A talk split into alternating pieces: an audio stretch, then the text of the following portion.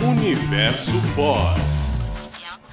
Hoje vamos falar sobre o nível de experiência e salários no mercado de efeitos visuais com Felipe Rebelo. Meu nome é Gustavo Gonçalves, eu sou compositor de efeitos visuais. Vem com a gente.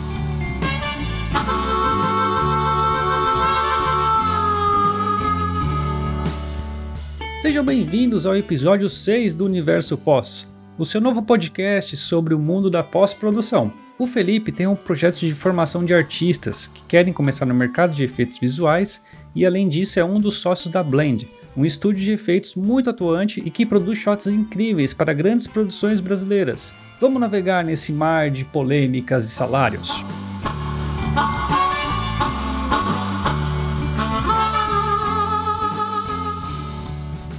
Fala aí, Felipe, tudo bem? Fala, Gus, tudo bem? Pô, cara, é um prazer ter você aqui hoje para falar sobre um assunto bem polêmico. Cara, como eu dou, nem sei eu dar um nome para isso, mas assim, talvez posicionamento no mercado?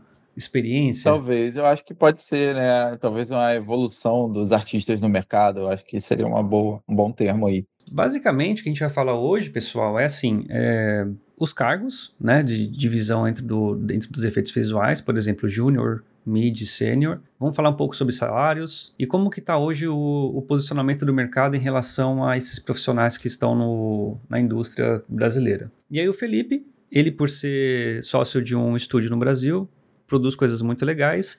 Ele tem tanto a experiência de treinamento desses artistas, quer dizer, de grande parte desses artistas que hoje estão entrando no mercado, e também de contratação. Então ele tem ali um, uma gama alta de, de avaliação sobre esses papéis, certo, Felipe? Mas fala um pouquinho sobre você, sobre o que você tem feito.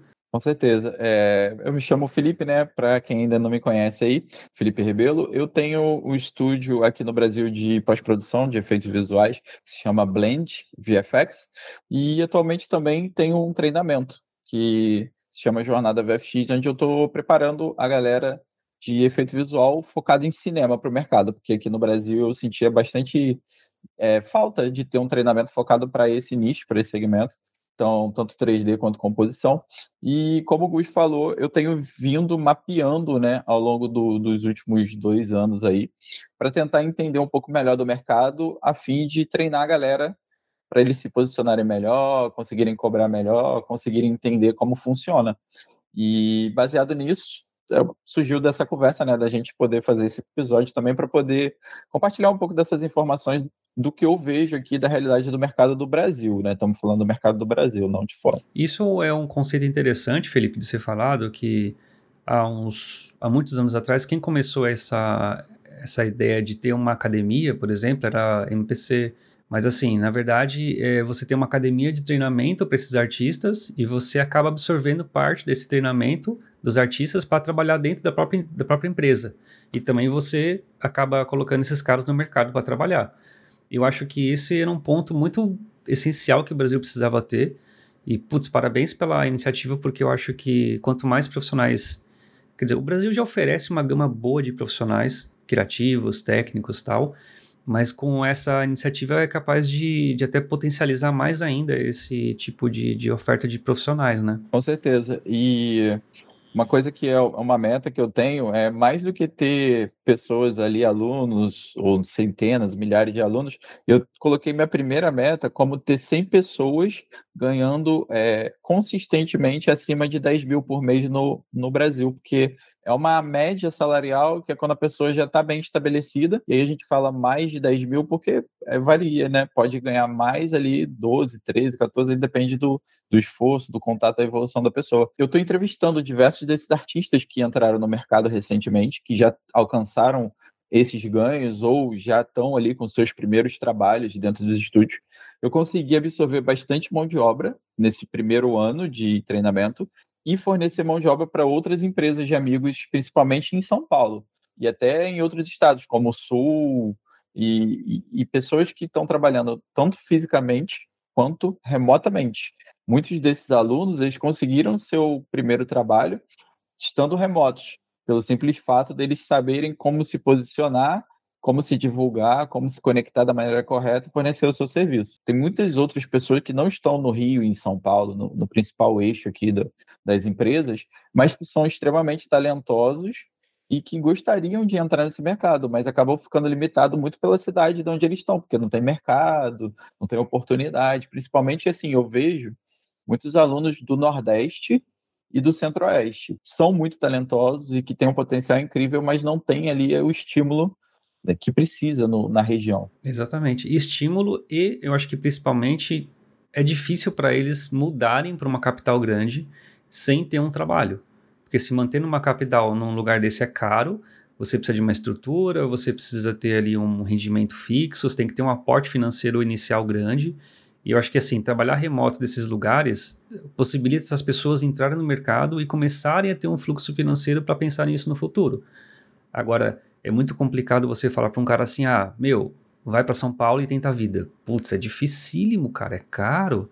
Então eu acho que o que você está fazendo é legal porque justamente tipo faz o cara testar se é isso que ele quer mesmo as empresas conseguem ter mais, mais certeza na hora de uma contratação a longo prazo desse profissional. E, cara, a demanda, o Brasil precisa de profissionais desse, dessa categoria, né? Senão o mercado não, não, não avança, não anda. Muitos que me perguntam falam, Felipe, eu largo o que eu estou fazendo agora para começar a entrar. Eu falo, não, não necessariamente. Vê qual é a sua situação atual e eu estimulo várias vezes eles não saírem na loucura, largar tudo e arriscar, se mudar e queimar dinheiro à toa. Falei, não, se posiciona primeiro, aprende, constrói seu portfólio. Se você hoje tem um emprego que é o seu principal rendimento, não vai sair largando tudo. Você consegue, em paralelo, fazer a transição com mais segurança. Óbvio, tem alguns que já estão lá praticamente largando tudo e mergulho de cabeça. Mas não necessariamente é recomendável você fazer isso. Você não precisa ir nessa onda da internet ou de todo mundo falar, larga tudo e sai correndo. Não cada um tem sua situação. Vão ter situações que largar tudo vai ser o melhor e, inevitavelmente, quando você se sentir seguro, você vai acabar largando tudo para se dedicar só ao efeito visual. Mas se você tem o principal rendimento vindo de um trabalho hoje, que é um de edição, de motion, de fotografia, o que seja, vai fazendo em paralelo. Eu acho que o investimento que a pessoa tem que ter é a dedicação dela de, no tempo livre ali, em paralelo, começar a criar seu portfólio, aprender e pegar os primeiros trabalhos, que aí você faz essa transferência da sua renda de um mercado para o outro, mas nunca na loucura. E assim como você falou, se mudar hoje para São Paulo, principalmente, é uma realidade distante de muitas pessoas, porque é muito caro o, o, aluguel, né, de você se estruturar lá. E se você está começando, provavelmente você não vai ter o rendimento ali 100% para atender a sua demanda de moradia e alimentação num grande centro urbano. Né? Você está ouvindo Universo Boss. Então, basicamente, a definição entre júnior, é, mid, pleno e sênior, né? Como que a gente pode categorizar? Sei que é difícil, mas assim, dar um range ou dar ali um, um misto de informações sobre esses papéis para que as pessoas possam se posicionar ou se colocar em determinada posição é, eu vou dar aqui minha opinião baseada na experiência, né? Você vai complementando, porque a gente já está bastante tempo aí trabalhando com isso, já viu todo tipo de profissional e já passamos por, por todas essas fases. Mas eu diria que o júnior, principalmente, é quando o artista ainda requer um pouco de treinamento frequente, de acompanhamento ali, de uma orientação, de uma mentoria, não mentoria, mas uma orientação do supervisor ou até de outro colega de trabalho mais experiente, é, conduza ele para concluir o trabalho 100%. Então, você está fazendo uma modelagem, ele fica perdido ali em algum ponto, um wireframe, uma, uma maneira que ele não está conseguindo resolver a forma de modelo, você está fazendo uma composição, um, a qualidade final da composição, tech check, problemas técnicos, ele ainda precisa de ajuda. Eu jogaria que são as pessoas que estão ali entre o zero e três anos de experiência. Quem está começando até três anos de experiência é uma boa margem para você a gente considerar um júnior. Depois de três anos de experiência, naturalmente a pessoa começa a ser considerada mid ou pleno, né? Que aqui no Brasil tem empresas que falam pleno, né? Se a pessoa não conseguiu dentro desses três anos evoluir, ela ainda se sente júnior, também é uma questão a ela verificar o que está acontecendo, porque naturalmente, depois de três anos, você já vai ter sido exposto a tantos trabalhos ali que vai ter a experiência para poder não sentir mais aquela necessidade de estar sempre sendo ajudado e lidar com questões mais complexas. A gente considera aí de três anos a cinco, seis anos de experiência até esse tempo específico, a pessoa pode ser encaixar como mid. Seria pessoas que eles só necessitam de suporte ou de ajuda do supervisor ou de algum outro amigo quando eles encontram uma dificuldade específica eles já esgotaram as possibilidades de tentar resolvê-la. Então, isso é o mid. É a pessoa que resolve quase tudo, mas ele ainda vai ter dificuldade em um ponto ou outro e vai precisar de uma ajuda e tá tudo certo. Isso faz parte do processo, né? Faz parte do trabalho.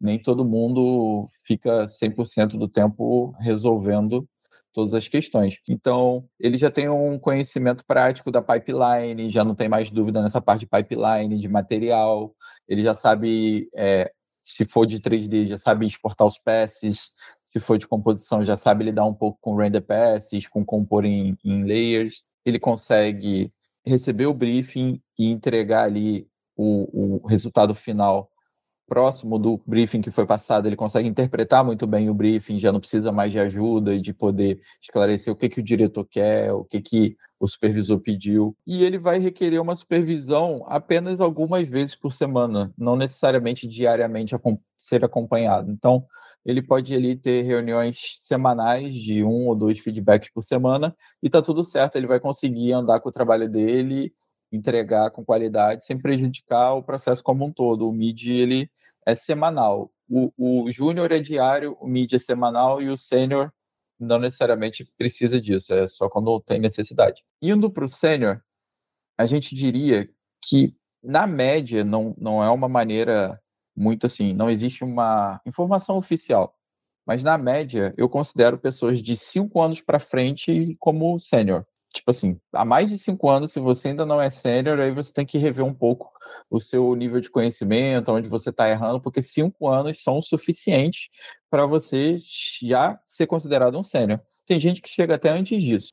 E como a gente falou anteriormente, o sênior ele não necessita de ter um acompanhamento ali. É a pessoa que a gente espera como estúdio contratar e que vai resolver quando a gente monta uma equipe, os problemas mais complexos são passados para os sêniores, porque se você ficar só com mid júnior, o trabalho vai travar uma hora.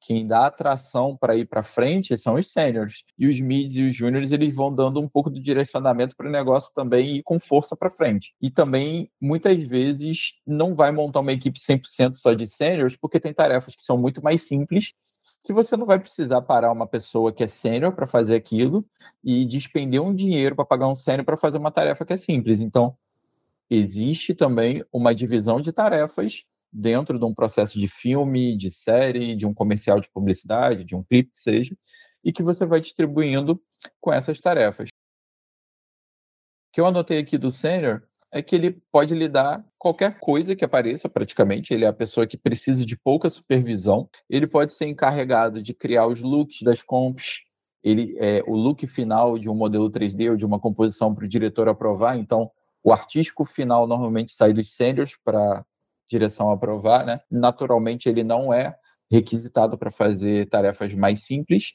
e ele pode também criar bases de modelos ou de comps para outros artistas abaixo dele usarem aquela base. Ele pega, faz a cena mais complexa e ele deixa aquele material para o resto da equipe usar de base também. Então, ele vira ali quase que um líder, né? É, o que eu ia complementar com relação a isso é que a gente tem que separar meio que o mercado nacional com o mercado internacional, né? As posições são muito diferentes. Então, às vezes, a gente tem um sênior no Brasil que vai encontrar um mercado onde vai ser mid, por exemplo, porque os desafios são muito maiores, a escala de produção é muito maior, então é, o nível técnico e exigência é muito maior, então tem que ter isso meio claro. Não é porque você é sênior no Brasil que você vai chegar aqui fora ser sênior. Isso é importante ser falado, exatamente. Não necessariamente o trabalho do Brasil vai sempre ser igualado lá de fora. A gente até tem hoje grandes projetos que um sênior no Brasil vai conseguir chegar lá fora bem, mas é muito mais difícil. E aí, é, fazendo, continuando esse, essa comparação também, acho que vai, ser, vai ter só uma diferenciação entre sênior aqui fora, né?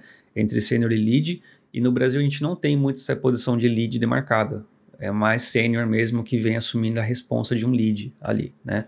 Enquanto aqui no, no exterior, o lead ele é um cara que vai fazer esses setups para a equipe, vai organizar os setups tecnicamente para os outros compositores e pegando setups e ir produzindo e mandando a produção para frente, como você disse, né?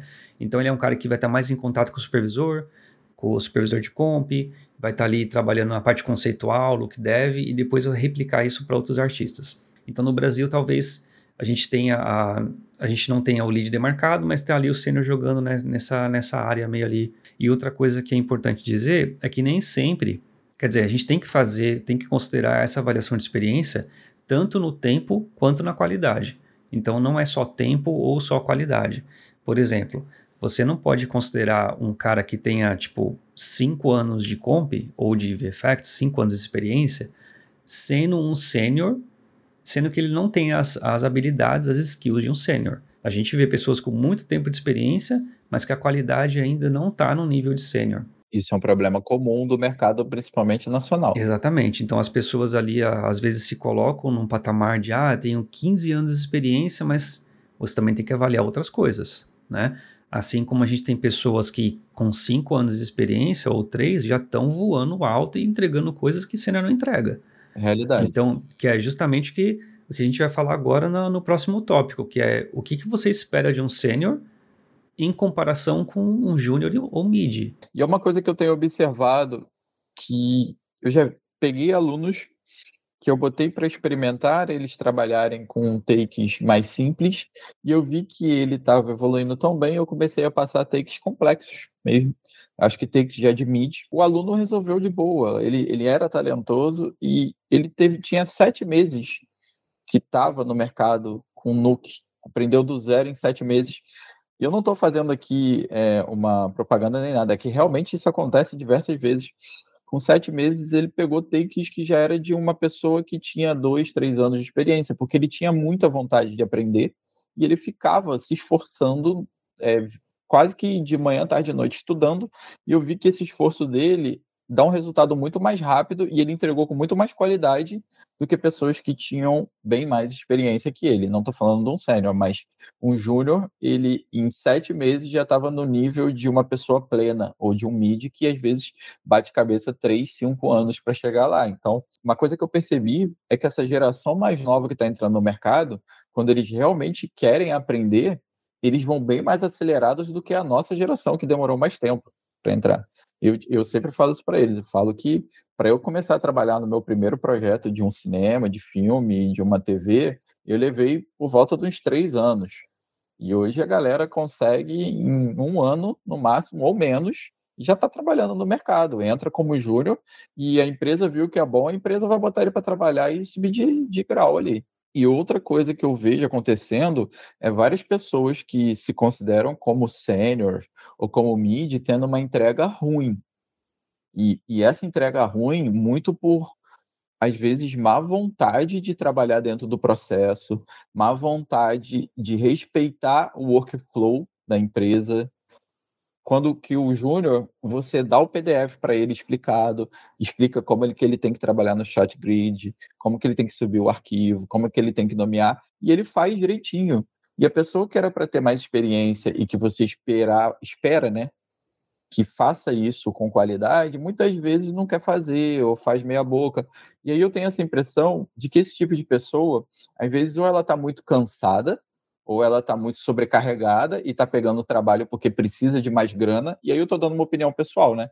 Porque eu já passei por isso aí, com, trabalhando com pessoas mais experientes que não rendiam tão bem, ou ela está sobrecarregada fazendo dois, três trabalhos ao mesmo tempo e não quer largar um pouco o osso e está ali tentando gerar mais grana, só que não está entregando com qualidade. Então, isso joga é, joga de um lado negativo contra os artistas, porque se uma empresa está te chamando e você não dá conta de pegar dois, três trabalhos ao mesmo tempo, a minha opinião é que você não faça, porque a empresa naturalmente ela vai te pagar e vai encerrar ali o trabalho, mas não vai voltar a chamar de novo. Você está ouvindo Universo Boss. Eu já vi artistas que falavam, tenho 10 anos de experiência, e você, primeira coisa que você enxerga é o portfólio. O portfólio não condizia com os 10 anos de experiência dele, era um portfólio bem abaixo do que uma pessoa com 10 anos faria, e aí você já fica meio com o pé atrás. E quando você contrata esse tipo de pessoa, a entrega dele é baixa, você já vê que não condiz com os 10 anos de experiência que ela fala. Então, é, a pessoa pode ter o nível de experiência, pode ter o bom portfólio, mas o que dá o veredito final é a entrega dele com qualidade. Você vai entregar dentro do prazo, você vai cumprir os, os pré-requisitos de trabalhar ali de maneira harmônica com a equipe. Só que a entrega que ele vai fazer no final é o que vai definir se ele é júnior, mid ou sênior, independente dos anos que eles estejam. E é uma escadinha, né?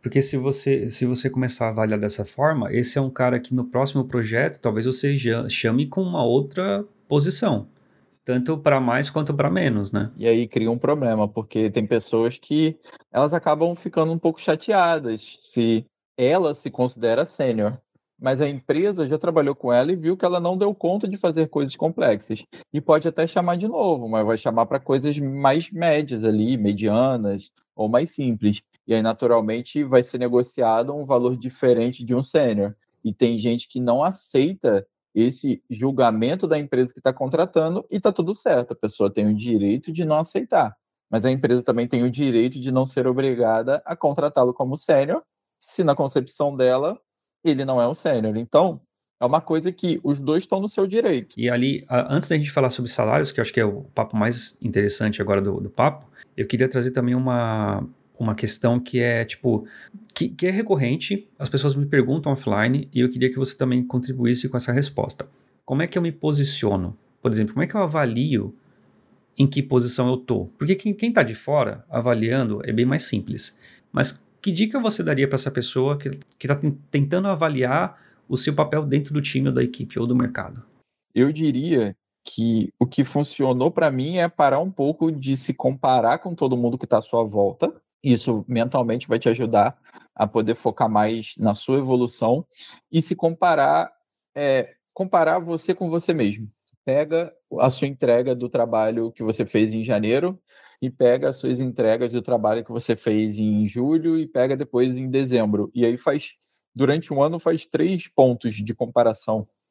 Você vai ver que você evoluiu e que você entregou trabalhos com muito mais qualidade e que o nível de complexidade muitas vezes aumentou, que, que você está tendo uma evolução que muitas vezes não é perceptível para a própria pessoa. Dentro da equipe, é legal sempre ter o feedback, talvez, do supervisor, do coordenador, que é o que muitas vezes acontece. Eu estou ali no Shot Grid, né, que é o software que a gente usa para poder controlar os shots, e o artista sobe para mim o, pre, o preview lá, que a gente tem as etapas de aprovação, mas ele sempre manda uma mensagem assim, fala, pô, Felipe, eu não sei se está legal ainda, acho que dá para melhorar mais.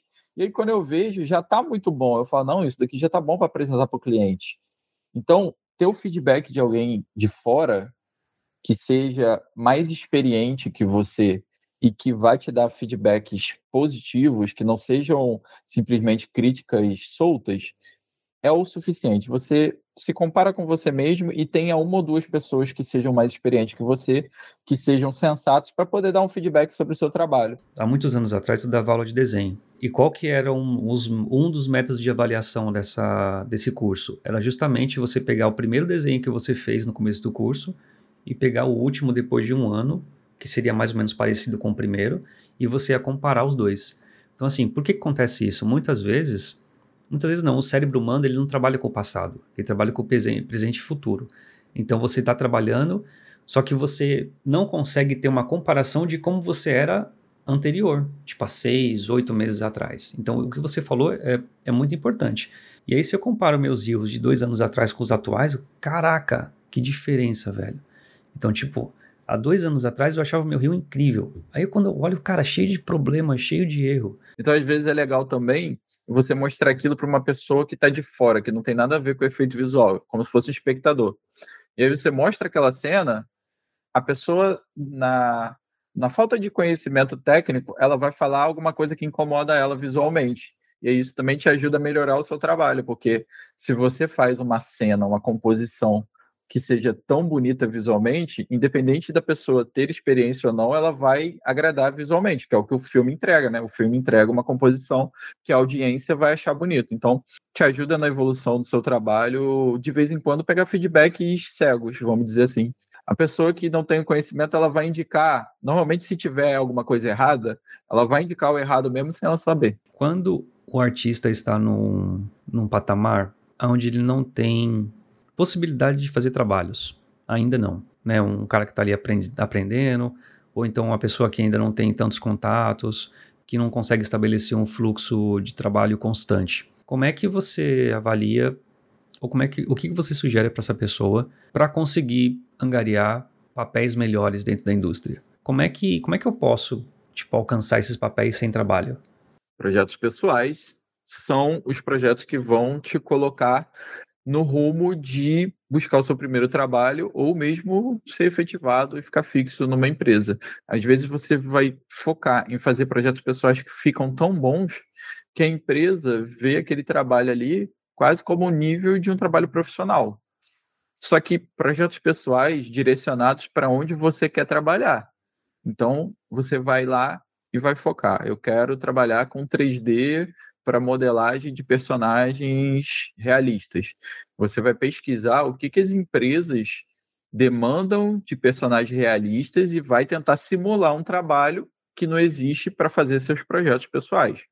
Você vai querer trabalhar com composição de cinema. Você vai ver os tipos de empresas que você gostaria de trabalhar, os filmes, o que, que eles têm de cenas, vai pegar o material na internet, que hoje já tem muito material gratuito para a pessoa trabalhar, estudar, né? De graça e vai produzir suas cenas. Se você conseguir fazer uma cena por mês, em quatro meses, é, eu não estou nem é, falando para a pessoa fazer um monte, tá? Quanto mais você fizer, é melhor. Só que existe um nível de qualidade de entrega. Você tem que fazer uma cena quase que profissional. Você tem que simular um trabalho se você não tem trabalho. Então, eu falo para a galera que está começando, sempre que me pergunta, tira quatro meses. Cada mês você vai fazer uma cena para o seu portfólio, mas muito boa. E aí, dentro de quatro meses, você vai ter um reel de quatro cenas para poder apresentar para as empresas. E com certeza, se você se dedicou, você vai conseguir o trabalho. Agora, não adianta você pegar e por mês querer produzir quatro, cinco, seis peças de portfólio que são todas muito fraquinhas ou são meia boca porque você vai estar tá perdendo tempo, vai estar tá queimando só seu esforço.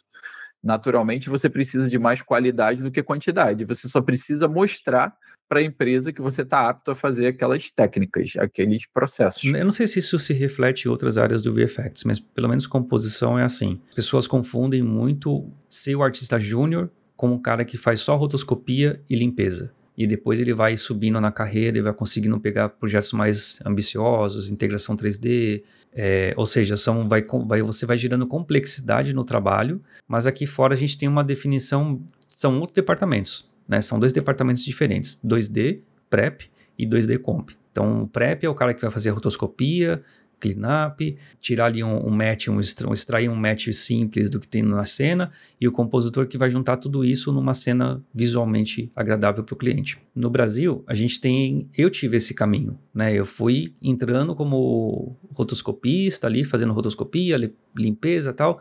Quando eu comecei a ficar muito bom nisso, começaram a vir outras coisas para mim. Compensa fazer ali uma composição um pouco mais complexa, com outras coisas que não só limpeza e rotoscopia? Compensa sim, tanto que eu oriento a galera. Óbvio que ter rotoscopia e cleanup é legal falar que você sabe fazer, mas eu diria que se o júnior hoje já se dedica em fazer uma composição, entendendo a parte de render pass, né, entendendo ali é, uma composição com multipasses, com Made Paint integrado, talvez valha muito mais a pena para ele já entrar na empresa e não ser posto ali naquela etapa de cleanup e de rotoscopia, porque as empresas aqui no Brasil têm essa mania de pôr o artista para fazer essas coisas mais simples, para poder entender até se ele está ali pegando ritmo e ele ir se integrando. Mas eu sou do, do da opinião que eu acho que não precisa. Assim, eu já contratei artistas júniores que eu não botei eles para ficarem fazendo cleanup e rotoscopia, já entrou direto na comp.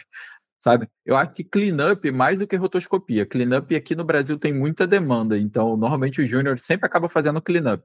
Então, se você tiver que ter uma primeira coisa no seu portfólio, é cleanup. Porque aqui os filmes e séries têm muita coisa para limpar, sempre vai ter. Rotoscopia é uma coisa que tem menos aqui que eu vejo no Brasil, porque A galera já sabe que existe um custo quando a rotoscopia fica complexa, então já tenta evitar ela e já tenta na própria supervisão de set evitar a rotoscopia. Então, minha opinião é que não precisa necessariamente você focar em ter uma reel de rotoscopia, a não ser que você queira montar uma empresa e se especializar em fornecer serviços de rotoscopia, que é outra coisa que aqui no Brasil não tem muitas empresas que são focadas nisso. Quando a gente tem uma demanda complexa de rotoscopia aqui no Brasil, a gente busca alguma empresa de fora para mandar isso e já devolverem pronto, resolvido. E aqui no Brasil mesmo eu nunca resolvi rotoscopia complexa, porque primeiro que não tem muitas empresas e as que tem não entregaram boas qualidades em relação lá fora. E tracking, né? Tracking também é uma coisa que eu acho que agrega muito ao compositor. E eu oriento sempre quem está começando a não renegar o tracking, porque muitas vezes você resolver o tracking ajuda a puxar o take de efeito visual para você como compositor. Você já pega o tracking e já pega a comp para resolver. E para a empresa é melhor deixar na mão de uma pessoa do que ficar de particionando com vários artistas diferentes. Então você usa o tracking para aumentar o seu ticket. Você está ouvindo Universo Boss. E agora a cereja do bolo, salários. Né? Hoje é difícil você conseguir ali um, uma referência de quanto está se pagando no mercado e aí você se estabelecer como artista e pedir esse valor e tal, tal, tal, que aí vem como uma, uma amarração de tudo isso que a gente falou. Como é que você tem praticado esses salários ou esses valores no mercado para os artistas? Então, essa parte é uma parte um pouco é, delicada, né? A gente sabe, porque não existe uma não existe uma tabela oficial de salários no nosso mercado. Acho que vai demorar um pouco ainda a acontecer isso, né? Não sei nem se vai acontecer um dia, a gente não tem muito como prever isso. Mas a média salarial do que eu tirei aqui para poder orientar a galera que está começando é o que eu vejo ao longo dos anos, desde quando eu comecei estar no mercado, que eu era artista, até hoje como dono de empresa, na média do que eu vejo de pagamento, que eu faço, que outras empresas fazem. Uma coisa que é importante salientar é que aqui no Brasil, por exemplo, diminuiu muito a oportunidade de CLT, e elas normalmente, quando tem, pagam menos, e aumentou muito a questão do freelancer. Aumentou muito a questão da pessoa ter uma empresa, emitir nota e fornecer o seu serviço. A principal vantagem da pessoa como freelancer, abrir o seu CNPJ, é você poder trabalhar para múltiplos lugares ao mesmo tempo. Eu vejo que isso também hoje é muito mais comum. Dito isso, eu divido os salários mais ou menos assim. Como estagiário trainee, que ainda tem lugares que tem essa vaga, né? Que é basicamente a pessoa que está sendo paga para aprender.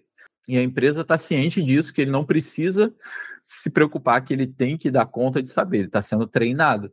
Então, hoje, as vagas de estagiário e trainee pagam aí por volta de uns R$ 1.500, a uns R$ 2.000, por aí, para você estar tá recebendo uma ajuda de custo para aprender. É isso. O júnior, que é o iniciante, de R$ 2.500 a R$ 3.800 é a média de um júnior que o mercado brasileiro vai pagar, independente se a pessoa é, concordar ou não, é essa média que está pagando hoje aqui. O pleno, que seria o MID, a gente considera de 4 mil até uns 7,800. Eu já vi plenos ganhando de 4 a 7,800 e eu acho que está dentro da margem aí do, do da pessoa que está trabalhando intermediário avançado. E como eu falei, isso é um valor médio. Você pode faturar mais trabalhando em projetos diferentes. O sênior, eu já vi empresas que pagam de 8 mil para frente.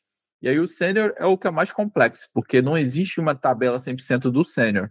Eu sei que o sênior começa a partir de 8 mil reais. Dali para frente, a pessoa já considerada sênior começa a ganhar. E tem sênior que ganha 12, tem sênior que ganha 15 por mês, tem sênior que ganha 18, que aí já está como coordenador, supervisor. Então, depende do sênior mais a função de liderança ou de complexidade que ele está envolvido ali para aumentar os salários dele. E aí, só mais um. Acho que também complementa essa questão do, do salário, vai. Que muitas vezes, como freelancer, você vai ganhar por diária. Né? Aí você vai. O que, que você costuma fazer? Você pega esse salário mensal e divide ele por uma quantidade de dias específicos que você trabalha, certo? Exatamente. É, na média, tem uma formulazinha que eu orientei lá para quem está começando ter essa fórmula, depois até posso postar lá na internet, que é calcular o seu salário ou quanto que você espera retirar de salário. Também, se você não tem ainda aquilo ali, você pode fazer a fórmula fazendo uma projeção do que você gostaria de ganhar. Aí você soma ao seu custo mensal e divide por 22 dias do mês, que seriam os dias úteis, né, numa média, considerando que você não vai trabalhar o fim de semana. Então, é só para você tirar realmente uma média para te ajudar a cobrar. E aí, se você pegar um, um salário ali de 5 mil reais e você vai ter os custos de software, de composição, internet, luz, plano de saúde. Eu acho que as pessoas têm que considerar seus custos pessoais também, né? Como alimentação, moradia, plano de saúde, reserva de emergência e o seu gasto de lazer. Tudo isso são seus custos, porque você, o artista, é o custo de vida, né? Eu fiz uma projeção que, na média, a pessoa fica por volta ali de 490, 500 reais de diária. E por hora de trabalho, 60 reais. Isso é uma guia para você aprender a cobrar. Não quer dizer que você vai cobrar 500 sempre. Você pode cobrar mais de 500 a sua diária ou você pode cobrar menos, porque é, tudo no mercado depende de como você vai conseguir cobrar a demanda que estão te passando. Se, você, se uma pessoa está querendo fechar com você 30, 40 diárias, naturalmente você vai negociar um valor um pouco mais competitivo, porque é uma demanda maior.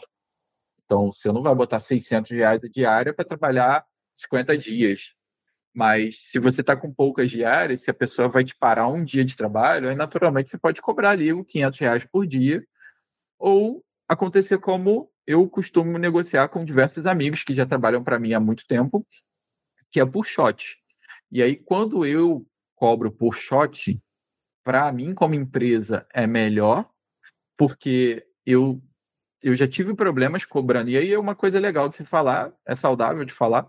Eu já tive problemas cobrando por diária, porque a pessoa me cobrou uma diária e eu vi que ela ficou demorando muito mais do que ela deveria para ela poder é, aumentar o valor da diária dela, e isso é uma coisa ruim para a empresa, porque a empresa acaba é, ficando ali no, no, subjetividade. A empresa não vai poder falar para a pessoa que ela não está fazendo, mas você percebe que ela está fazendo porque quem tem as empresas de efeito visual são artistas igual quem está trabalhando. Então você sabe como funciona o processo e sabe que a pessoa poderia entregar naquele tempo e que estava dando uma enrolada para dar uma aumentada. Então eu naturalmente hoje não gosto de trabalhar por diária, trabalho por shot. Não necessariamente todos os projetos eu faço isso, mas é, quando eu falo para o artista que eu vou trabalhar por shot, ele também já tem a confiança em mim, são pessoas que trabalham comigo sempre, que eu não vou ficar enganando ele de falar que aquele shot vai ser simples e eu vou ficar pedindo a ele meses seguidos ajustes no shot, que não está é, orçado entendeu? Então, assim, eu trabalho por shot e tenho uma quantidade de ajustes e entregou. Normalmente, eu nunca tive problema com ninguém. Se depois de um mês, dois meses passou e eu preciso voltar naquele shot, eu negocio só uma taxa de ajuste e pago para a pessoa fazer um ajuste. Mas nunca aconteceu. Acho que aconteceu uma vez e eu paguei. Então, para mim, como empresa, eu prefiro trabalhar por shot porque é mais fácil de orçar, diárias ficam muito na subjetividade, essa é a minha opinião. Mas para quem está começando como artista, o ideal é usar essa fórmula ou outra maneira de calcular a sua diária para você saber quanto cobrar no mercado. Muito bem. É que essa, essa avaliação de, de custo, eu acho que exige um episódio só para isso, porque é complexo. É né? complexo. É complexo. Porque você fala para um cara assim que está começando um mid, ah, cara, eu tenho esse shot aqui para fazer, quanto você cobra esse shot? Tipo, ele não vai saber avaliar o que, que vai ser preciso ser feito. Exatamente. Então, a diária e a hora é, é, é o essencial para você saber. Se você sabe que um dia custa 500 reais ou que uma hora do seu trabalho custa 60 e você levou ali, sei lá, cinco horas para resolver aquele shot, você vai saber que você consegue cobrar naquele take mais simples 300 reais. Exato. Então, isso exige um tempo ali de maturação, né? Tem. Quem está começando, normalmente, tem que fazer a conta da diária, sim, da hora de trabalho. O que muita gente não faz é criar um Excel ou uma planilha e pega todos os trabalhos que você fez e que você fechou e vai dimensionando o valor e o quanto tempo você levou para entregar. Depois de seis meses, você vai ter mapeado quanto que custa a sua hora de trabalho atual. As pessoas acham que só as empresas têm que fazer planilha. Não, o artista também tem que fazer, porque você é uma empresa. Então, se você conseguir mapear o tipo de trabalho que você está pegando, o quanto de horas você está demorando para entregar e o fluxo de dinheiro que está entrando, você vai ter informações para melhorar e cobrar mais ou saber aonde você precisa melhorar ou entender o que, que você entrega mais rápido e pode ganhar mais dinheiro, entendeu? E, e trago uma questão a mais, pesquisa de mercado. Porque aí você vai saber, por exemplo, quanto que o seu colega está cobrando e tipo assim, cara, estou cobrando pouco. Ou, nossa, estou cobrando muito, eu preciso me estabelecer aqui. Então, assim, não é porque você está trabalhando, é tipo uma empresa. Uma empresa tem que fazer pesquisa de mercado para saber quanto que a concorrência está cobrando o produto dela, certo? Então, acho que também é você saber o que está acontecendo no mercado, ter contatos, conversar, fazer network e entender também como é que está sendo esse fluxo fora da sua vida ali, né? no seu ambiente de, de, de indústria ali, né?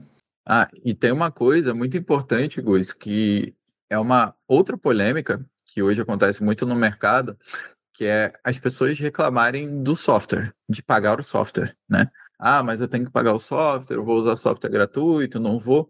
Eu te digo o seguinte, que hoje em dia é muito mais fácil e viável para qualquer artista pagar o software do que há 5, 10 anos atrás, que somente os grandes estúdios podiam ter e que você não tinha nem a chance de chegar perto do software. Você tinha que dar sorte de ser contratado como trainee e aprender o software dentro da empresa, porque você não podia ter ele em casa. É, se puderem comprar o software, isso também ajuda, principalmente softwares que são mais caros para as empresas e que para o freelancer é mais acessível. E aí, o que, que eu quero dizer com isso? Por exemplo, teve um aluno que ele era muito bom e eu falei, ele me perguntou, Felipe, eu tenho que comprar o, a versão indie do software, do Nuke? Ah, eu falei, você tem é, condições de comprar agora? Ele falou, tenho, mas não sei se precisa. Eu falei, olha, se você já está com seu portfólio muito bom, você já arrumou alguns trabalhos e você tem novas demandas chegando até você, compra, porque vai valer a pena. Porque para a empresa vai agregar muito você ter a condição de trabalhar remoto de casa tendo um software ori original, não pirata. E aí ele comprou e na primeira semana ele já pagou o software com o trabalho, entendeu? Então, tipo assim, não é difícil. Hoje, um software indie custa por volta aí, se a gente falar de composição, que é o Nuke, R$ 2.500, R$ 2.600 por ano. Então, se você dividir por 12 meses, dá um valor bem barato. E um software 3D, o Maya, é mil reais por ano, se o estúdio que você quer trabalhar usa o Maya. E se você não quiser o Maya, tem o Blender, que é de graça. Então, tem muito mais oportunidades. E não ter o software pirata, porque tem empresa que realmente não vai contratar se você usa uma versão pirata em casa, o que é errado. A gente sabe que juridicamente é um problemão para todo mundo, para o artista e para a empresa. Eu sempre falo, você tem que lembrar que você é um profissional da área. Por exemplo, o dentista não vai comprar uma cadeira de dentista, tipo, pirata. Ele vai ter que investir uma cadeira de, de verdade. Entendeu? Então, tipo assim, se você se diz como um artista de composição ou de VFX, você tem que ter a, a sua, o seu conjunto de ferramentas que você vai usar para vender. E, inclusive, isso vai te ajudar a precificar o seu valor. Então, aí que começa a separação de um aprendiz, ou de um cara que está ali, um, um PCzeiro, de um cara que está realmente trabalhando ali, um artista que está se estabelecendo no mercado. Eu diria a, aí que diferencia a pessoa que está ali pelo hobby ou pela curiosidade da pessoa que quer construir uma carreira e ganhar dinheiro e, e viver de trabalhar com efeitos visuais. E quando a gente diz de viver, eu entrevistei várias pessoas lá no curso que são muito mais experientes, que inclusive entrevistei você, vários artistas. Todo mundo começou do zero e todo mundo que está no mercado hoje como sênior, eu vejo que tem uma vida de confortável, com qualidade, conseguiu conquistar todas as coisas. Então, você ter uma carreira nesse mercado, eu não vejo como uma coisa ruim, eu vejo como uma coisa boa. Pelo menos todo mundo que eu conheço foi bem sucedido ali, que está no nível sênior, né, que já está trabalhando há muitos anos, e você consegue replicar a mesma maneira do que a gente fez no passado hoje em dia também, porque a demanda existe, inclusive existe mais demanda do que hoje mão de obra, tanto fora do Brasil quanto dentro do Brasil. Só que tem muita gente que, por não saber esse caminho ou até pessoas que já estão no mercado, mas não se desenvolveram tão bem, criticam muito o mercado. É óbvio que, como todas as profissões, ele tem seus altos e baixos, que naturalmente não dá para a gente prever, mas na média eu ainda acho que vale muito mais a pena, porque hoje você trabalhando de casa, com o seu próprio computador, ou em um estúdio, você consegue ter ganhos acima de profissões que são consideradas profissões muito bem pagas aqui no Brasil. Você consegue ganhar mais que um médico ou um advogado, sabe? Então, você consegue ser uma, uma pessoa que tem o sonho de trabalhar com filme, com game, com arte, você consegue da sua casa ou dentro de um estúdio entrar nesse mercado e trabalhar. Pelo menos eu considero isso, essa é a minha opinião. Muito obrigado pelo papo, cara. Foi fantástico assim poder ouvir isso é, oficialmente, além das nossas conversas que a gente tem tido. É, e cara, fala para mim quais são seus suas redes, seus contatos, se o pessoal quiser procurar, trocar uma ideia com você, como é que eles podem te, te alcançar? principalmente lá no Instagram, arroba Felipe Rebelo, com L só, VFX, e no YouTube também, Felipe Rebelo, VFX, você acha lá. No YouTube eu faço live toda semana sobre o mercado, sobre efeitos visuais, e no Instagram também, estou sempre postando conteúdo. E obrigado pela oportunidade de poder contribuir aí com quem vai ouvir o podcast. E te parabenizar também, porque o podcast está tratando assuntos bastante interessantes, né? Não só da parte técnica, mas como da parte de qualidade de vida, que tem, são assuntos que são importantes para o mercado também. Então, você também está fazendo um trabalho ótimo e eu super curto lá ouvir o podcast sempre. Que legal, obrigado, viu, cara? Esse feedback é importante para a gente continuar na motivação. Com certeza. É isso, cara. Valeu, obrigado. Valeu. Até a próxima. Um abraço. Tchau, tchau. Você ouviu Universo Pós.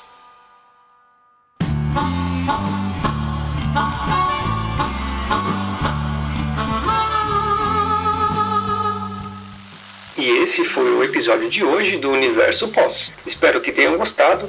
E se quiserem entrar em contato para sugerir uma pauta, deixar um comentário ou qualquer outra coisa, é só enviar um e-mail para podcast.vfxbr.gmail.com ou pode mandar um direct no Instagram para mim, através do arroba GusComper. E é isso aí. Espero vocês no próximo episódio de Universo Pós.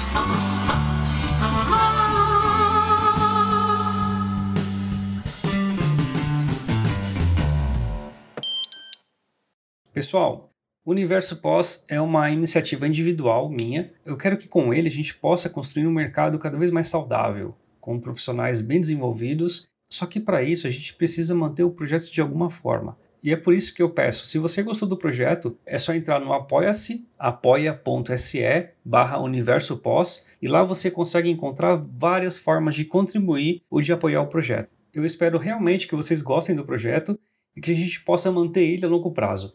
A gente sabe que existem muitos custos envolvidos e não é fácil produzir algo de qualidade de maneira gratuita. Então, no que vocês puderem me ajudar, eu vou ficar extremamente grato e com certeza o mercado todo vai ficar também. É isso. Um abraço e até a próxima!